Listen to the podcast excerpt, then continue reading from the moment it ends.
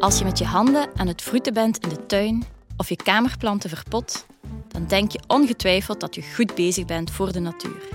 En dat is natuurlijk ook zo. Maar wist je dat potgrond lang niet zo onschuldig is als het lijkt? En voor jij nu thuis denkt, oh nee, weer een wetenschapper die mij een schuldgevoel wil aanpraten, niet wegswipen. Want ten eerste, het college is zoals altijd weer ongelooflijk interessant. En ten tweede, uiteraard eindigt het met hoop en een heleboel alternatieven.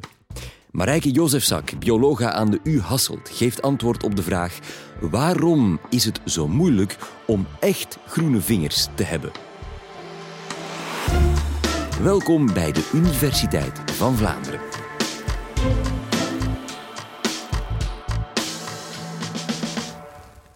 Ik wil het hebben over potgrond. Iedereen kent dat wel. Denk bijvoorbeeld aan de grond van je kamerplanten of in de moestuinen of misschien zelfs in je eigen kruidentuintje. Nu, zelfs wanneer je zelf geen groene vingers hebt, heb je nog steeds potgrond nodig. Want ik ga er toch vanuit dat iedereen wel eens groente en fruit eet. En wanneer men op zoek gaat naar vruchtbare grond, dan is potgrond het product bij uitstek. En daarom ook dat groente- en fruitboeren hier veel gebruik van maken. Potgrond wordt dus veel gebruikt. Maar waarschijnlijk heb je er nog nooit bij stilgestaan wat potgrond nu juist is en waar het vandaan komt. Potgrond koop je gewoon in de winkel. Laten we eens kijken wat er op zo'n zak staat. Hierop staat kant en klaar. Dat is handig. En dan de drie ingrediënten van potgrond: veen, meststoffen en kalk. Over mest en kalk ga ik het niet hebben vandaag, maar wel over veen. Want veen is het belangrijkste ingrediënt van potgrond. En daar zit nu net het probleem. Maar voordat ik in die problematiek duik, wil ik graag eerst uitleggen wat veen juist is. Misschien heb je er al van gehoord via de media of via de winkel waar je potgrond koopt, of misschien zelfs van de oude verhalen. Ik heb bijvoorbeeld een van de eerste strips van de Rode Ridder gevonden met als titel Het Veenspook. En op die cover zie je inderdaad de Rode Ridder in gevecht met een grote hagedis in een moeras. Nu, dat laatste, dat klopt. Want veen is eigenlijk een soort bodem of ondergrond in een moerassig gebied. Veen is dus die donkerbruine aarde die we kennen als potgrond. Maar waaruit bestaat veen? Dat zijn plantenresten die niet volledig vergaan zijn. Waarom die plantenresten niet volledig vergaan, is omdat ze onder water liggen, in een moeras. Door dat water kan er geen zuurstof aan die plantenresten en daardoor kunnen ze niet vergaan. Als gevolg gaan die plantenresten zich ophopen tot veen. Om te spreken van een gezond veengebied moet je dus altijd met je voeten in het water staan. Nu weten we al wat veen is, maar nog niet waarom dat belangrijk is in potgrond. Een van de belangrijkste eigenschappen om te spreken van een vruchtbare grond is voldoende organisch materiaal. Organisch materiaal bestaat voornamelijk uit koolstof en alles wat van dieren of van planten afkomstig is, zoals bijvoorbeeld die plantenresten. En dat is nu net waar veen van is gemaakt. Het vruchtbare deel dus van potgrond, dat is die koolstofrijke, vruchtbare veen. Wat ook interessant is aan veen, is dat het over honderden of zelfs duizenden jaren wordt gevormd. En daardoor kan er ook echt veel koolstof in opgeslaan worden. Opvallend is dat een derde van alle koolstof die in de bodem zit, zich in veengebieden bevindt. Een kleine vergelijking: 25 centimeter veen daar zit evenveel koolstof in als in een boom van 60 meter. Naast die koolstof heeft veen ook een tweede heel belangrijke eigenschap. Veen kan zich namelijk gedragen als een soort spons. Het kan tot 20 keer zijn eigen gewicht in water vasthouden. En dat is heel belangrijk wanneer er wateroverlast of droogte is. Zeer belangrijk natuurlijk tegen die natuurrampen. Maar zeker ook in potgrond om te zorgen dat er altijd voldoende water is voor de planten. Naast water kan veen ook heel goed voedingsstoffen vasthouden, wat natuurlijk heel belangrijk is voor de plantengroei. En als laatste is veen heel luchtig. Daardoor zorgt het dat de bodem goed kan ademen.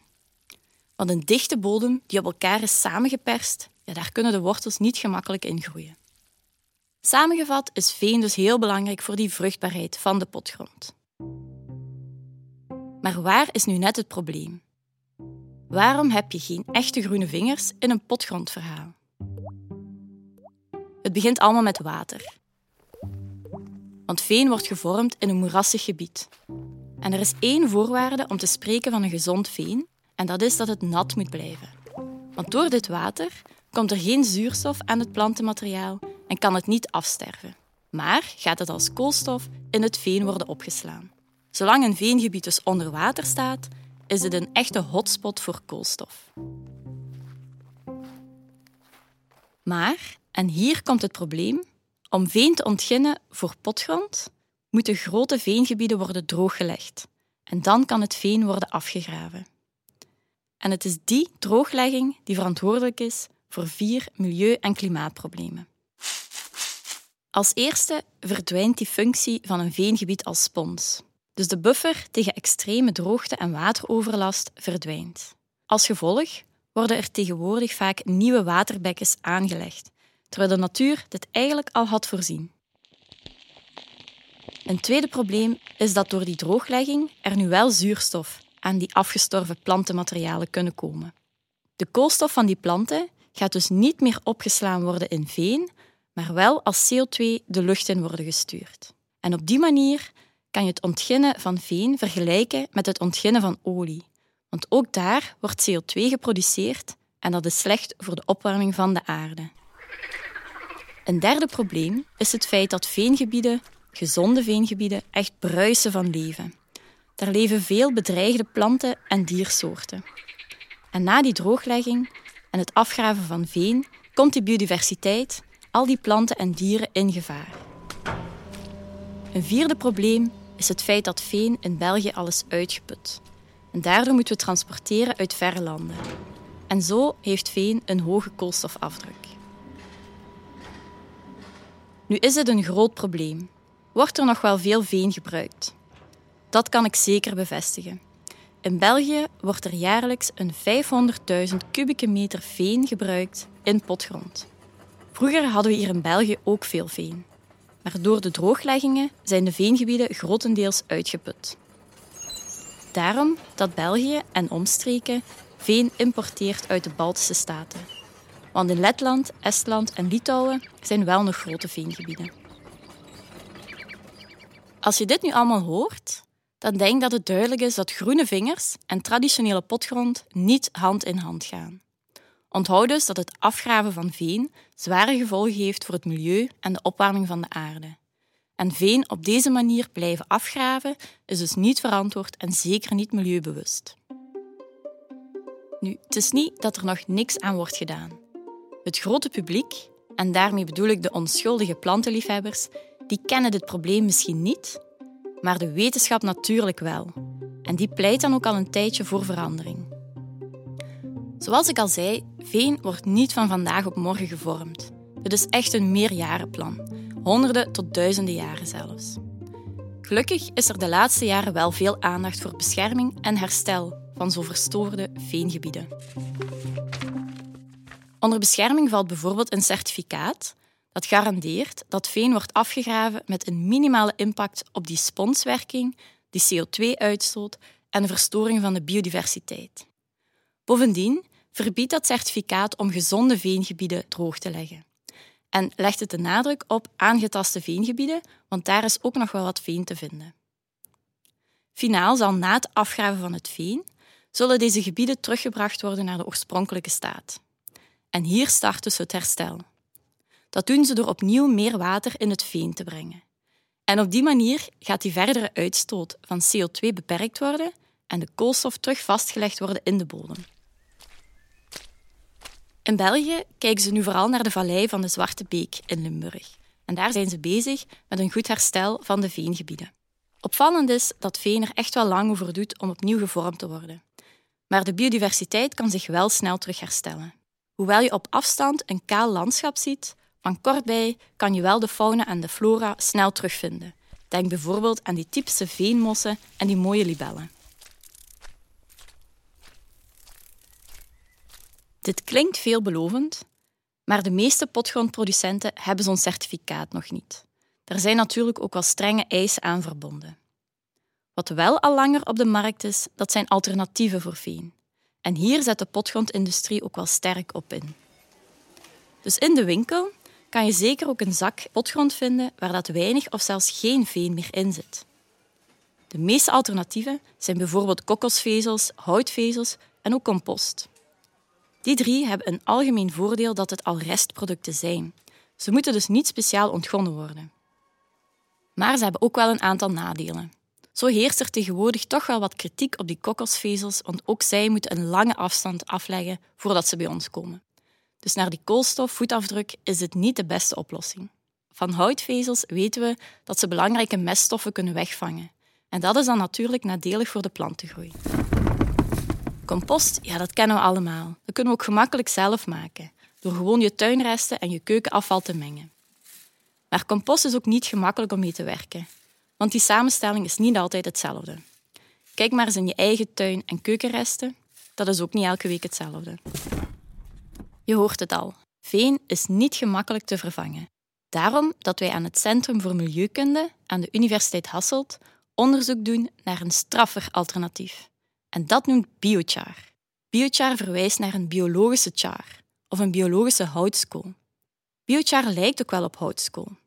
Het wordt dan ook gemaakt door biologisch materiaal te verkolen. Dit biologisch materiaal bevat veel koolstof, zoals bijvoorbeeld dierlijke mest of houtig afval. Net zoals bij de veenvorming wordt bij de biocharproductie ook geen zuurstof toegediend. En als gevolg gaat de koolstof in de biochar worden opgeslaan en dus geen CO2 de lucht in worden gestuurd. Biochar heeft dus ongeveer dezelfde eigenschappen als veen. Het bevat veel koolstof, het kan goed water en voedingsstoffen vasthouden en het is luchtig. Daarnaast heeft biochar ook een aantal extra voordelen. Ten eerste kan biochar zelf ook een aantal voedingsstoffen bevatten en kan het gebruikt worden als meststof. Ten tweede kan biochar dienen als een soort vaccin. Onze partners aan het Instituut voor Landbouw, Visserij en Voedingsonderzoek in Gent bestuderen dit in meer detail. Zij zien dat planten die groeien op biochar vaak weerbaarder zijn tegen ziektes. En dan heb je minder pesticiden nodig. En als laatste, biochar bevat veel poriën of gaatjes. En die kunnen dienen als een huisje of een soort veilig nestje voor goedaardige schimmels of bacteriën. Goedaardige schimmels of bacteriën zijn belangrijk om de planten te helpen groeien. Om deze drie hypothesen te versterken is er wel nog wat onderzoek nodig. En dat is nu ook wel de moeilijkheid, maar zeker ook veelzijdigheid van biochar. Je kan het op duizend en één manieren maken. Dit creëert veel mogelijkheden, maar ook uitdagingen, om de juiste combinatie te vinden om veen goed te kunnen vervangen. Kortom, alternatieven vragen een andere handleiding dan die traditionele potgrond. Er is dus nog wat werk aan de winkel. Helaas is biochar nog niet op de markt in Vlaanderen, maar recente proeven waarbij dat we veen hebben vervangen door biochar hebben aangetoond dat dit letterlijk en figuurlijk zijn vruchten afwerpt. Nu hoop ik dat ik jullie duidelijk heb kunnen uitleggen waarom dat veen en vooral de ontginning van veen nadelig is voor het milieu en het klimaat. En hoewel biochar nog niet in de winkel ligt, heb ik wel al twee tips waarmee je meteen aan de slag kan en op die manier kan je echte groene vingers krijgen. Ten eerste, wanneer je potgrond koopt, kijk dan naar dat certificaat voor veen en naar alternatieven.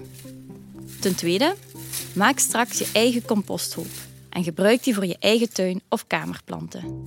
En op die manier help jij de natuur en het klimaat. Dankjewel Marijke om die wondere wereld voor ons te openen.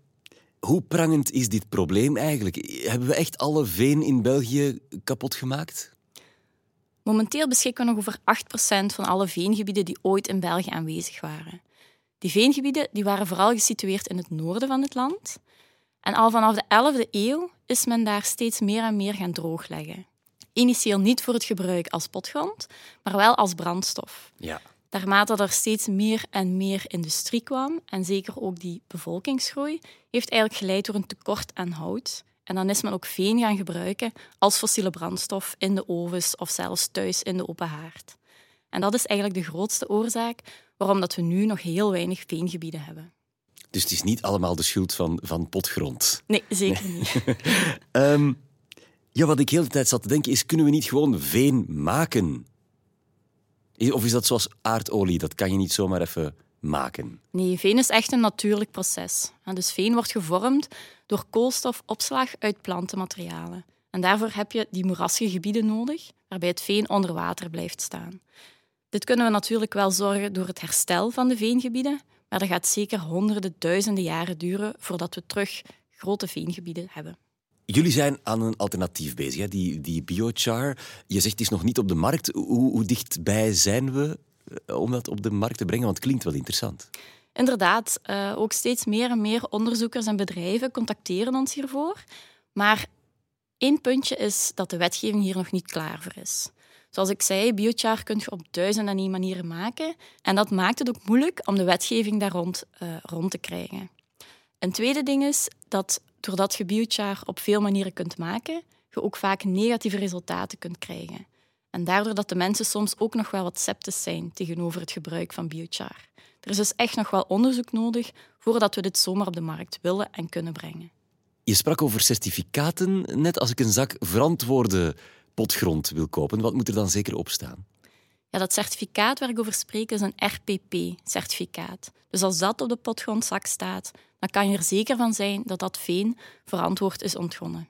Je kan je ook de vraag stellen, hebben we dat eigenlijk nodig, potgrond? Kan ik mijn bloemen niet gewoon in iets anders zetten? Eh, gewoon uh, de schub in de tuin steken, volstaat dat niet? Dat hangt natuurlijk af waar uw tuin gelegen is. We hebben heel veel inderdaad vruchtbare gronden. Denk maar aan de fruitstreek. Maar zeker in gronden of in gebieden waar dat de bodem veel droger is, ja, daar heb je niet voldoende materiaal, ook zeker niet voldoende koolstof in de bodem zitten om je planten goed te laten groeien. Dus om een echte vruchtbare bodem te hebben, zou ik toch naar die potgrond grijpen. Nu heel even kort door de bocht. Is potgrond met veen zoiets als roken of de verbrandingsmotor? Iets dat we gaan moeten afleren in de toekomst? Iets dat we gaan moeten loslaten? Ja, ik denk het wel. Dus veen wordt momenteel nog ontgonnen in de Baltische staten, maar ook daar gaat de veen, gaan de veengebieden steeds kleiner en kleiner worden. En ook daar erkennen ze de problematiek. Dus ik zou zeker inzetten op die alternatieven waar we volop mee bezig zijn. En die bestaan inderdaad. Dankjewel Marijke Jozefzak met handige tips om echt milieu- en klimaatvriendelijk aan het tuinieren te gaan. We hebben trouwens nog veel meer colleges over kleine dingen die jij kan doen om je voetafdruk te verkleinen. Scroll zeker eens door onze hele lange podcastlijst. Heel graag tot daar of tot een volgende keer.